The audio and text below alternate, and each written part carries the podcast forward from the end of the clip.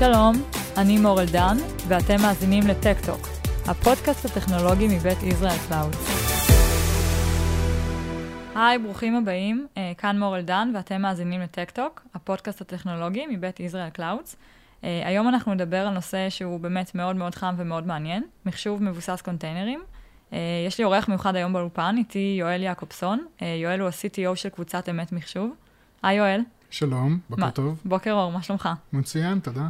Uh, קודם כל, אני מאוד שמחה לארח אותך. Uh, בוא תספר קצת למאזינים בעצם מי אתה ומה אתם עושים בקבוצה. אז uh, כמו שאמרת, אני CTO של קבוצת אמת. קבוצת אמת היא מקבוצות הטכנולוגיה המשמעותיות בארץ. סדר גודל של קרוב לאלף עובדים בכל הקבוצה. אנחנו חולשים בעצם על כל העולם הטכנולוגי שקשור לטכנולוגיית IT מקצה לקצה, מ... הרמות הנמוכות ביותר, מכלולי כבילה וברזלים, ועד uh, הרמות הגבוהות ביותר של מחשוב ענן, uh, פיתוח תוכנה וכל מה שקשור בעולמות הגבוהים ביותר של טכנולוגיית IT. וכחלק מהקבוצה יש לנו מספר גופים שעוסקים בטכנולוגיות שמתקשרות לנושא של הפודקאסט, של מחשוב מבוסס קונטיינרים, יש לנו קבוצות שעוסקות ב... אה, שירותי DevOps לחברות שעובדות מסביב לעולם הקונטיינרים, יש חברות שמתמקדות בענן הציבורי, ויש לנו אה, חברה בתוך קבוצת אמת שנקראת Cloudem, שהיא MSP, או חברת ענן פרטי, mm-hmm. שמאפשרת למשתמשים שלה, ללקוחות שלה, להטמיע מערכות מבוססות קונטיינרים בארץ, במערכות מנוהלות על ידי מומחים שלנו, שגם נותנים את העזרה בהתחלה בתכנון של האפליקציה ובתכנון של ההטמעה על קונטיינרים, וגם אחר כך בליווי השוטף של התפעול המתמשך של המערכת. אוקיי, אוקיי, נשמע מאוד מעניין. אם רגע נתחיל מה שנקרא מההתחלה, אז בעצם כשאנחנו מדברים על קונטיינר, מה ההבדל בין קונטיינר לבין VM במובן הקלאסי שאנחנו מכירים? אז קונטיינר נראה קצת כמו VM, אבל מבחינה טכנולוגית הוא שונה לגמרי. ברמה העקרונית VM זה אבסטרקציה או סימולציה של מחשב. VM רץ מעל סימולציה של מכונה וירטואלית, יש לו, רואה ביוס למטה, הוא רואה כרטיס מסך, הוא רואה, אם נותנים לו, הוא רואה כרטיס קול, הוא רואה התקני USB אם נותנים לו, הוא רואה מחשב. קונטיינר לא רץ מעל מחשב וירטואלי, הוא בעצם מחלק את הקרנל של המכונה שהוא יושב עליה, תופס ממנו חתיכה. למעשה מבחינת המחשב המארח, קונטיינר זה פשוט פרוסס, תהליך שרץ על המכונה המארחת, זה הכל. בגלל זה הוא הרבה הרבה יותר רזה, הוא אה, מתרומם במהירות מאוד מאוד גבוהה, אפשר לשים המון כאלה על המחשב כי זה פשוט פרוססים, אין את התקורה של אה, המון מערכות, המון אה, מערכות הפעלה נוספות על אותה מכונה, אם תחשבי על מכונות וירטואליות שאתה מעלה עוד ועוד ועוד מערכות, בוא נגיד שזה מבוסס Windows, אז יש הרבה עותקים של Windows באוויר. נכון. ובקונטיינרים אין עוד עותקים של מערכת הפעלה, זה פשוט התהליך שקם לאוויר. אז אנחנו לא, לא נדיר למצוא מערכות עם מאות ואלפי קונטיינרים על שרת בודד במקביל, בלי שום בעיה. אוקיי, okay, ובעצם כל יישום שאנחנו רוצים אפשר להריץ גם על קונטיינר? Um, באופן עקרוני, כן, באופן מעשי יש כמה מגבלות. דבר ראשון, טכנולוגיית קונטיינרים היא קיימת כמעט אך ורק על לינוקס. זה לא שווינדוס לא תומכים בקונטיינרים, אבל במרבית המקרים זה יהיה קונטיינרים על לינוקס על ווינדוס. ווינדוס, native Windows container זה דבר מאוד מאוד לא נפוץ. שתיים, אה, קונטיינרים בתפיסת העולם שלהם הם אה, מה שנקרא immutable. לא כותבים, לא משנים אותם. אם אני אה, אדליק קונטיינר ואני אנסה לשנות בתוכו קובץ, וה-container ירד, הקובץ יחזור למצב שהוא היה לפני שהפעלתי אותו. כן. ולכן צריך בדרך כלל לשנות את התצורה של האפליקציות ככה שהם יתאימו להרצה על קונטיינרים. אם אפליקציה רצה היום על לינוקס, יש סיכוי טוב שיהיה במאמץ לא מאוד גדול, אפשר לגרום לה לעבוד על קונטיינר. כדי שהיא תעבוד ביעילות על קונטיינר, במרבית המקרים יצטרכו שירותים של uh, שיפור של הארכיטקטורה. אוקיי. Okay. Uh, כשמדברים על קונטיינרים, uh, שם כמעט נרדף, או מה ששם שתמיד עולה ביחד, זה בעצם Docker. מה ההבדל בין Docker ל-container? אז היסטורית, Docker אה, באמת קפצו על הרעיון של, אה, של קונטיינרים מאוד, מוק, מאוד אה, מוקדם, ודחפו אותו לאן, לאן שהוא הגיע היום, בעצם יש להם זכות ראשונים בזה, אבל אה, אין, דו, Docker זה לא ה-container, זה פשוט סוג של קונטיינר. זה כמו קולה וקוקה קולה קצת, אבל מה שנקרא, סיפחו את השם. לגמרי, לגמרי. ובצורה שבה הם מתנהלים בשוק, זה גורם קצת ל... לארגונים שונים להסתכל על כיוונים שונים בעולם הקונטיינרים. יש שני דברים, שני מאפיינים של הפעילות של דוקר בשוק שגורמת לחברות להסתכל לכיוונים שונים. האחד זה השליטה שלהם, mm-hmm. כלומר ברגע שרוצים למשל, לדוקר יש command line מאוד מאוד ענף, אם uh, הרבה ארגונים רוצים לקבל command line יותר טוב, אז הם מבקשים מדוקר לעשות את זה, אם זה מתאים להם הם עושים, אם לא אז לא, זה לא פרויקט באמת ציבורי, זה פרויקט של חברת דוקר. ושניים נושאים של אבטחת מידע. Uh, יש שני מאפיינים של דוקר ברמה הטכנית שהם בעייתיים. אחד, דוקר מבוסס על מה שנקרא דימן, על, על פרוסס שמן שנמצא בכל מכונה, והוא בעצם השרת של כל הקונטיינרים. כן. הוא זה שמדבר עם כולם וביניהם למערכת הפעלה. זה משהו שהוא מאוד בעייתי מכמה בחינות. והנושא השני זה אבטחת מידע. למעשה, אם נותנים למשתמש רגיל להריץ קונטיינר מסוג Docker על מערכת, הוא בעצם root של המערכת. Mm-hmm. בתוך פרויקט Docker עוד לא הצליחו להגיע למשהו ש... לפשרה טובה מבחינת הקונטיינרים, ולהרבה תחומים זה לגמרי לא מתאים. למשל, אחד התחומים שקונטיינרים של Docker ממש בעייתיים, זה תחום של HPC, High Performance Computing. אוקיי. Okay. ב-High Performance Computing, שזה תחום שמאוד דומה לעולמות של Deep Learning היום ו-Machine Learning. נכון. מאיזה בחינה זה בעייתי בעצם? נותנים להרבה חוקרים להשתמש באותו משאב משותף של מכונות. ונותנים להם נגיד להריץ קונטיינרים עם מבוססי GPU עליהם.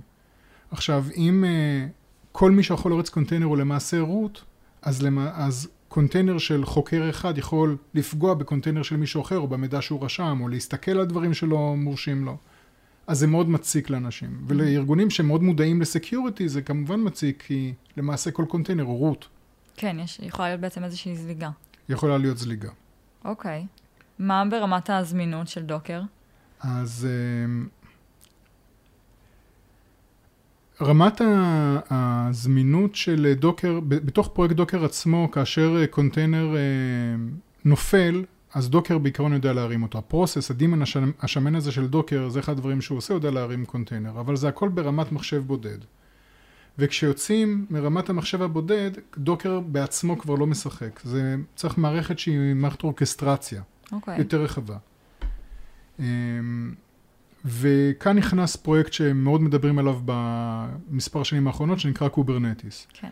עד לפני שנתיים בערך עוד היה מלחמות בשוק של איזה פרויקט אורקסטרציה של קונטיינרים מנצח. היום המאבק הזה הוכרע באופן סופי ומוחלט, ו Kubernetes הוא המלך הבלתי מעורער של עולם האורקסטרציה של קונטיינרים.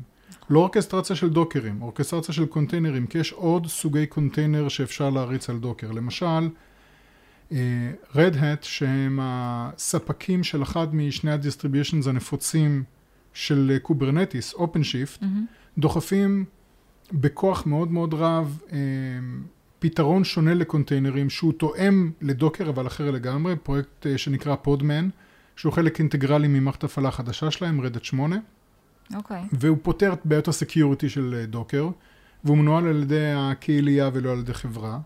אז Kubernetes יודע לנהל כל דבר שיודע אה, לדבר בממשק שנקרא CRI, Container uh, Runtime uh, Interface, mm-hmm. כל דבר שיודע לדבר את זה, ויש uh, חברות שהצליחו להדביק לממשק הזה אפילו מכונות וירטואליות. אין מניעה טכנית ש Kubernetes ינהל גם אורקסטרציה של מכונות וירטואליות דרך הממשק הזה. כן, Kubernetes בעצם uh, היה בהתחלה מזוהה בעיקר עם גוגל. Uh, והיום uh, כבר רואים שכל הוונדורים מבינים שזה הדבר החם והרלוונטי. לגמרי, לגמרי. מרבית הלקוחות שלנו היום שמפתחים אפליקציות חדשות שדורשות scale גבוה, או שמטמיעים מערכות חדשות של Deep Learning, מסתכלים על Kubernetes בתור התשתית להרצה של הדברים האלה. Kubernetes זה למעשה מערכת ההפעלה החדשה. Mm-hmm. עכשיו, כשנכנסים ל Kubernetes, אז אמ, צריך אה, דרך אה, להשתמש בזה. כלומר, אם מסתכלים על סטטיסטיקה מהשוק, בערך 24% ממשתמשי Kubernetes בעולם משתמשים ב Kubernetes, מה שנקרא ונילה, בפרויקט Kubernetes ה open source. כן. אבל אה, בתוך פרויקט Kubernetes חסרים יכולות מה, מהקופסה, שמקשים להשתמש בו באמת בצורה של enterprise grade. אוקיי. הדבר הבסיסי ביותר שאני יכול להצביע עליו זה של Kubernetes אין דרך להזדהות מול מערכות זיהוי ארגוניות קלאסיות, Active Directory. אין, התכונה לא קיימת בתוך Kubernetes. צריך משהו חיצוני שידבר ב-OpenID Connect עם Kubernetes, ואת הדבר הזה, זה מחוץ, מחוץ לפרויקט. יש המון דברים נוספים שמחוץ לפרויקט. אמ, איך מנהלים networking, Mm-hmm. לדוגמה. אז אם מסתכלים על הדף דוקומנטציה של Kubernetes מבחינת networking, יש שם 20 פרויקטים. מי שאחראי להחליט באיזה פרויקט הוא ישתמש זה המטמיע. בגלל זה מרבית הלקוחות הארגוניים שלנו שנכנסים ל Kubernetes משתמשים ב distribution, בהפצה נתמכת שגם פותרת את כל הבעיות הסביבתיות. אוקיי. שהיום יש שתיים נפוצות כאלה, אחת של Red Hat שנקראת OpenShift שהזכרתי, והשנייה של Pivotal Mm-hmm. שנקראת PKS. ואם תשימי לב זה גם אה, מתלכד יפה עם מה שאמרת מקודם, שזה הופך להיות הסטנדרט דה פקטו בתעשייה, כן. כלומר שני ענקיות, IBM שהיום שולטת על Red Hat, נכון. ו Dell ש Pivotal היא חלק מקבוצת Dell. אה, בעצם זה משחק של הג'יינטים היום. אוקיי, ובעצם אה, איך גורמים, עכשיו רוצים להתחיל פרויקט ב Kubernetes, איך גורמים ליישום קיים לעבוד על ה Kubernetes? אז זו שאלה מצוינת והתשובה אליה מאוד מאוד לא פשוטה. במרבית המקרים, אה, כדי לרוץ על Kubernetes צריך לחשוב על זה כמו שאמרתי מקודם, כעל מערכת הפעלה חדשה. זה אומר, בוא נגיד שיש לנו משהו שכיום רץ על mainframe ואני רוצה להעביר אותו ללינוקס, אני צריך לעשות לו re-architecture. בשביל Kubernetes צריך re-architecture, כדי, כדי למצות, למצות את ה, מה שהתשתית יכולה לתת. עכשיו, יש כל מיני uh, פרויקטים שמאפשרים לעשות את זה יותר בקלות. למשל, uh, יש פרויקטים שמאפשרים לפרוס יחסית בקלות על Kubernetes תשתיות נפוצות שכבר uh, חלק מההתאמה נעשתה על ידי הוונדורים שלהם. למשל, יש פרויקט שנקרא Helm, שהוא package manager לפרויקטים על Kubernetes. אני יכול לבקש מ Helm להתקין לי למשל WordPress. עם כל התלויות שלו על תשתית Kubernetes, ואני אלך אעשה קפה ויהיה לי WordPress עובד. אוקיי, נפלא. יש פרויקט אחר שנקרא Operators, שעושה אותו דבר לדברים שיש להם מחזור חיים של מידע. למשל, אני יכול להטמיע דאטאבייסים, אני יכול להטמיע מערכות אחסון, דברים כאלה על Kubernetes, ולנהל את כל המחזור חיים שלהם. בשביל האפליקציות שנכתבו בארגון, מאוד מאוד רצוי להסתכל על הארכיטקטורה שלהם, לפרק אותם ל micro services, ואולי אפילו מעבר לזה. אחד המעבר לזה הנפוצים היום, זה תחום שנקרא FaaS, Function as a Service, משהו שמקביל למי שמכיר ללמדה של אמזון. Mm-hmm. יש מספר פרויקטים של Function as a Service על קוברנטיס, וכרגיל בתחום הזה הג'יינטים משתלטים על הפרויקטים הגדולים ו... ותופסים אותם, אז אורקל יש להם את הפרויקט שלהם, ו... פיבוטל ו-Red Hat, וכל אחד מהם לוקח לו פרויקט כזה ומאמץ אותם. צריך להסתכל מה קיים בשוק ברגע ההחלטה, כי התחום הזה הוא סופר דינמי, ואם נסתכל על משהו היום זה לא בטוח ייראה ככה עוד חצי שנה. אוקיי, okay, כשדיברנו מקודם אמרת לי משפט שככה נצרב לי, קוברנטיס הוא הלינוקס החדש. מה בעצם זה אומר מבחינתך? מה שזה אומר זה שאם נגיד לפני מספר שנים כשהיינו באים להטמיע אפליקציה מודרנית אז uh, באנו להטמיע אותה על לינוקס, לינוקס היה מערכת הפעלה דיפולטית לאפליקציות מודרניות, היום קוברנטיס הופך להיות מערכת הפעלה דיפולטית לאפליקציות מודרניות, מערכת הפעלה עצמה כבר לא מעניינת אף אחד. האם יהיה distribution כזה או אחר של לינוקס מתחת לזה, זה לא שאלה מעניינת. אפילו מה השם של מערכת הפעלה מלמטה uh, לא מעניין, כל עוד השפה שהוא מדבר זה קוברנטיס. כן. ולכן גם לא מעניין אותי אם זה קוברנטיס אה, אצלי בארגון, או בענן מקומי, או בענן ציבורי, זה נראה לאפליקציה אותו דבר, וזה אה, גם משיק מאוד יפה לסיבה שקוראים לכל הדבר הזה קונטיינרים. הרי למה קוראים לקונטיינר קונטיינר? כי הוא פותר את אותה בעיה שהיה בתחום ה... השיפמנט לפני 100 שנה. אם ב-1920 הייתי רוצה לשלוח פסנתר מגרמניה לפלסטינה, ארץ ישראל, אז הייתי צריך למצוא עגלה מספיק גדולה לפסנתר שלי, ואונייה מספיק גדולה שאי אפשר להמיס עליה את הפסנתר, ורכבת וכן הלאה, ולעשות את המטריצה בעצמי של איפה אני מעביר ושיש גודל מתאים ושיהיה את האנשים שיודעים לסחוב את זה. נכון. ב-1933 זה נפתר, ומה שפתר את זה, זה מוצר שקוראים לו קונטיינר. כל מוצרי התחבורה יודעים לקחת קונטיינרים ולסחוב אותם ממקום למקום, ואני לא מעניין אותי, אני יודע שאני עובד על, על תשתית מבוססת קונטיינרים, נכון. והכל עובד. לכן זה נקרא ככה. אה, גם כל השמות, אם תשימי לב, הם מתחום ההנעה הימית. דוקר זה מי שמעמיס את והלוויתן, בהחלט. והלוויתן, ואפילו פודים של קוברנטיס, כי קוברנטיס לא מריץ קונטיינרים בדידים, הוא מריץ פודים. פודים זה להקה של uh, כלבי ים, אני חושב, באנגלית. אה, וואו, לא ידעתי זה. אוקיי, נפלא. אז בוא נגיד, מה שנקרא, אותי שכנעת, אני מניחה שגם את המאזינים בבית. אז מי שרוצה עכשיו אה, לטבול את הרגליים ולהתחיל, מה, מה הפרוסס? אז לדעתי צריך להתחיל ב, באפליקציה לדוגמה שאנחנו רוצים לקחת אותה ולטבול את הרגליים איתה. אפשר לעשות את הטבילת רגליים בארגון עצמו, ואפשר אה, ורצוי גם לדעתי להפריד את הבעיות של האירוח של התשתית של קוברנטיס מהבעיה של לקחת את האפליקציה ולגרום לה לעבוד על זה. אז אה, אנחנו בקבוצת אמת אה, מציעים מספר שירותים בשביל זה, כשהקלה ביותר כנראה והמיידית ביותר תהיה להשתמש בסוג מסוים של ענן, זה לפי הבחירה שלכם מה, מה מתאים. Mm-hmm. דרך מאוד פשוטה זה להשתמש בשירות ה-MSP שלנו, בענן הפרטי שלנו שנקרא CloudM. אוקיי. Okay. שאת הפרטים שלו יהיה אפשר למצוא אחר כך ב notes. בהחלט. ואנחנו ניתן לכם את הקוברנטיס המאורח מקצה לקצה, כולל את השירותי ייעוץ אה, שיאפשרו לכם לקחת את האפליקציה ולהמיר אותה, או פשוט לדאוג להמרה אוטומטית או לבנייה אוטומטית של התשתית של קוברנטיס, כך שתוכלו לראות איך זה מרגיש. אחר כך, כשתהיו ב scale מאוד מאוד אה, גדול, תהיו מה שנקרא Cloud Scale, אז אפשר לדבר על מעבר לענן ציבורי באמת בשביל סקיילים גדולים.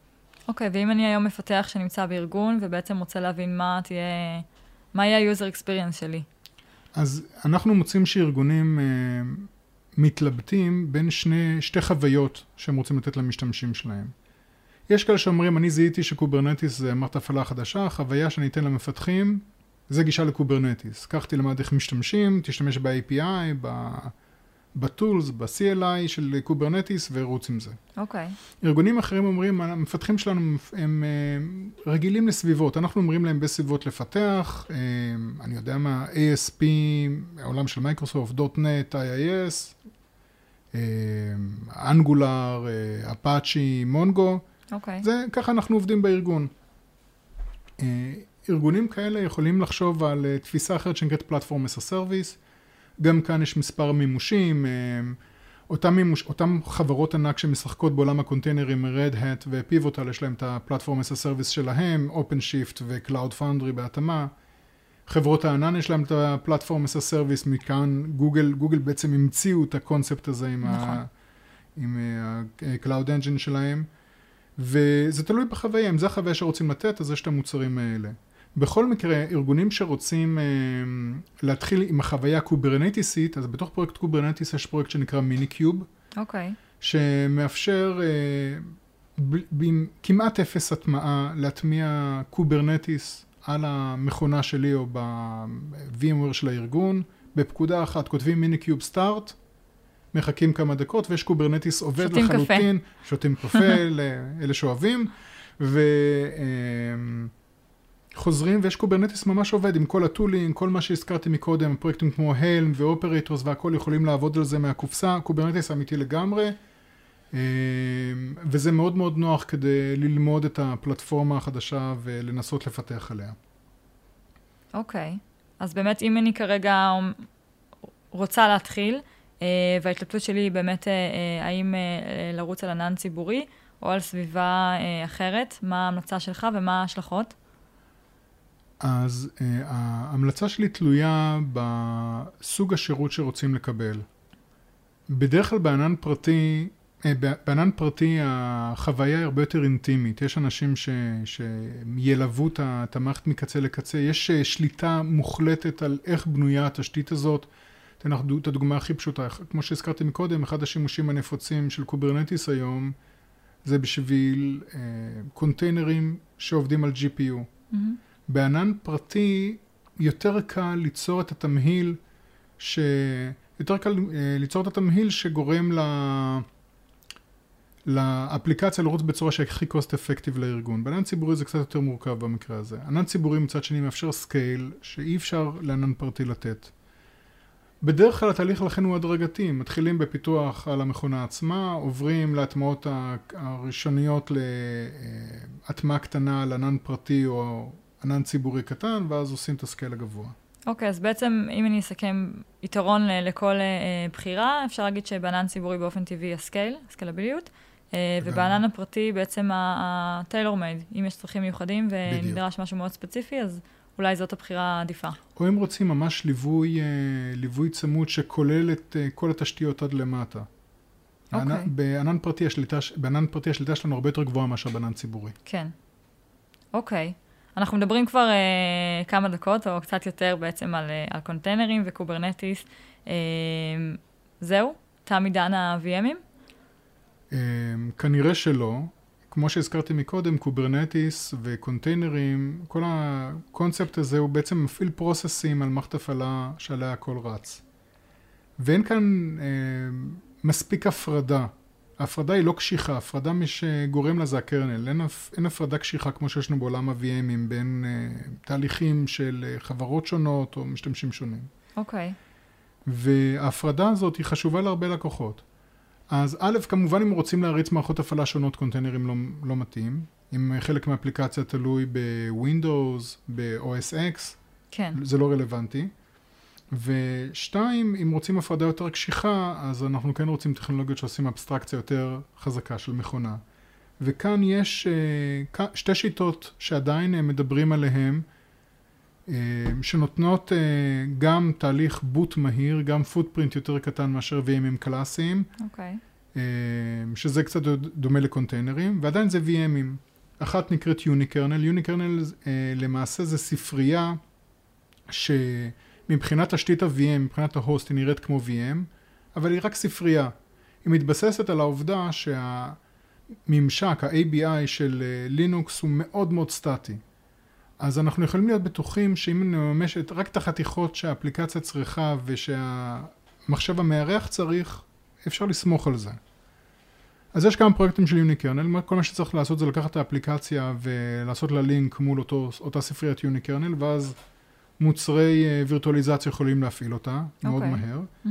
האפשרות השנייה זה micro VM. micro VM זה kernel מאוד מאוד קטן. היום ה-kernel של לינוקס הוא מנופח מאוד, כי בלינוקס, לעומת נגיד ווינדוס, כל הדרייברים הידועים קיימים כחלק מה-kernel. אנחנו מטמיעים היום בלינוקסים מודרניים דרייברים שאף אחד לא שמע על החומרות האלה הרבה מאוד שנים, ועדיין הם חלק מהעץ. אה, יש הרבה דברים שאפשר להוריד מה, מה-kernel, ויש כמה פרויקטים שעשו את זה, ואז אם ה-kernel מאוד מאוד קטן, וכל מה שהוא כולל זה האפליקציה, כלומר ה-VM עצמו כולל את האפליקציה ואת ה-kernel הקטנטן, אז אפשר באמת להרים את זה ב-milliseconds כמו קונטיינרים. הדוגמה הטובה ביותר שאני יכול לחשוב עליה זה אמזון. אמזון הכריזו בכנס שלהם בשנה שעברה, שהם מעבירים את תשתית למבדה לפרויקט micro VM שלהם שנקרא Firecracker. כן. שזה micro VM לכל דבר, כלומר זה מין kernel קטן, וכל פעם שלמבדה כזה עולה, הוא בעצם מפעיל VM ולא קונטיינר, ואז ההפרדה היא מאוד מאוד קשיחה בין למדות של אה, ארגונים שונים. אוקיי. Okay. אמ, טוב, היה מאוד מעניין. אם ככה לסכם את השיחה שלנו, אז מי שבאמת אה, מחפש אה, פתרונות אה, מבוססים קונטיינרים, מה ההמלצה שלך? איך להתחיל? ההמלצה שלי היא לדבר איתנו, זו הדרך הכי פשוטה. אנחנו אה, נשמח אה, להסתכל אה, ביחד עם ה... ביחד איתכם, לעומק על האפליקציה, להבין איך הדרך הנכונה להעביר אותה לקונטיינרים. לפעמים גם קונטיינרים זה לא התשובה הנכונה, זה לא התשובה לחיים ולהכל. כן. אם זה באמת התשובה הנכונה וזה הכוונה ייתן לנו דרכים יותר פשוטות, יותר סקלביליות, יותר אמינות לנהל את האפליקציה, אז אנחנו נבחר ביחד דרך הנכונה או הטמעה בארגון או הטמעה בענן הפרטי שלנו או בענן ציבורי ונלווה אתכם לכל אורך הדרך עד שהאפליקציה תהיה כמו שצריך באוויר, יציבה, מנוטרת, עד הסוף. אוקיי, okay, אז בעצם הצעד הראשון לפרויקט מבוסס קונטיינר הוא בכלל להבין האם אנחנו צריכים קונטיינר ומשם uh, אפשר להמשיך. Uh, מי שרוצה פרטים נוספים, uh, או באמת ליצור קשר עם המומחים של קלאודם, אה, מוזמן, הלינק אה, גם נמצא כאן למטה. אה, הכתובת היא www.cloudem.cloud. אה, דברו איתם, אני אה, מתרשמת שהם אה, מאוד אה, ישמחו ויצליחו כנראה גם לעזור. אה, יואל, תודה רבה. תודה לך. היה לי באמת מאוד מאוד מעניין. אה, זה נושא, כמו שאמרתי בהתחלה, מאוד חם אה, ומאוד רלוונטי, כי באמת אה, הדיפולט הוא כבר לא כל כך אה, obvious, אז ככה, אני חושבת שזה משהו שצריך להקדיש מחשבה גם בשלב התכנון, להבין איך רצים לפרויקט אה, כזה, ואם בכלל רצים לפרויקט כזה. זה נכון מאוד. תודה רבה לך. תודה לך. תודה שהייתם איתנו, ונשתמע בפרק הבא.